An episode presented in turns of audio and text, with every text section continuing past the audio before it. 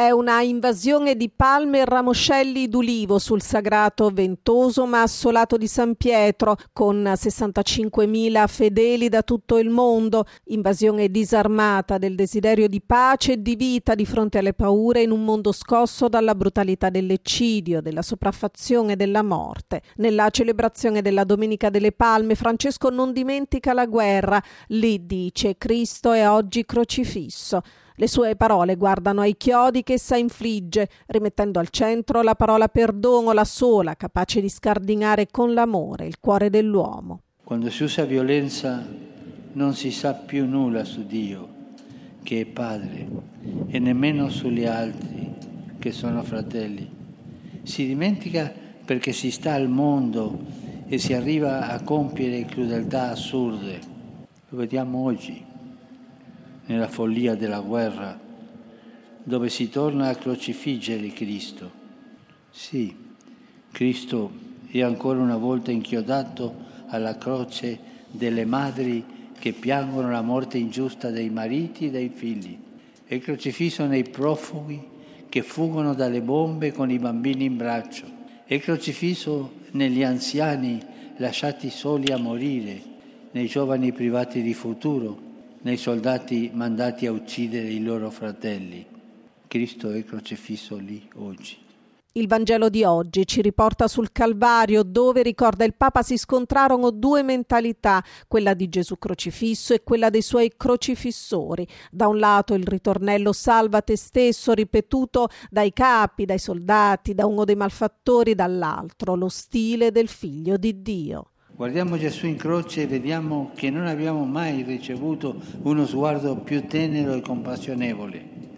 Guardiamo Gesù in croce e capiamo che non abbiamo mai ricevuto un abbraccio più amorevole. Guardiamo il crocifisso e diciamo grazie Gesù. Mi ami e mi perdoni sempre, anche quando, anche quando faccio fatica ad amarmi e perdonarmi.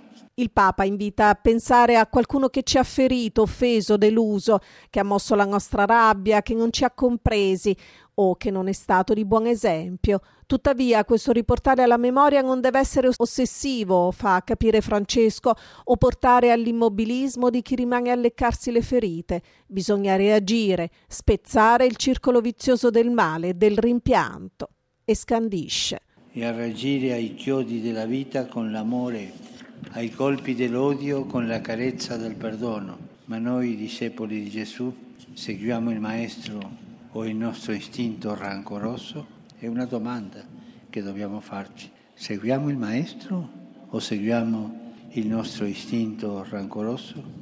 E poi ancora le parole di Francesco. Perché Dio vede in ciascuno un figlio, non ci divide in buoni e cattivi, in amici e nemici, siamo noi che lo facciamo facendo soffrire. Per, per lui siamo tutti figli amati che desidera abbracciare e perdonare. Il Papa insiste poi sulla potenza instancabile del perdono di Dio che dice dobbiamo capire, non sopporta fino a un certo punto per poi cambiare idea come siamo tentati di fare noi. Il perdono, come ci viene donato, Gesù insegna a predicarlo a tutti nel suo nome. Tutto questo, sebbene la vicenda di Gesù abbia a che fare con una sorta di paradosso, ma come? I suoi crocifissori avevano premeditato la sua uccisione. Eppure Cristo giustifica quei violenti perché non sanno, ricorda il Papa. Ecco come si comporta Gesù con noi. Si fa nostro avvocato, non si mette contro di noi, ma per noi contro il nostro peccato. Ed è interessante l'argomento che utilizza perché non sanno quella ignoranza del cuore che abbiamo tutti noi peccatori. Papa Francesco apre così la settimana santa in un tempo attraversato dal pianto e dall'incertezza sul futuro globale di questa umanità. Ribadisce che c'è una certezza. In questa settimana accogliamo la certezza che Dio può perdonare ogni peccato. Dio perdona tutto può perdonare ogni distanza, mutare ogni pianto in danza, la certezza che con Cristo c'è sempre posto per ognuno, che con Gesù non è mai finita, non è mai troppo tardi. Con Dio si può sempre tornare a vivere.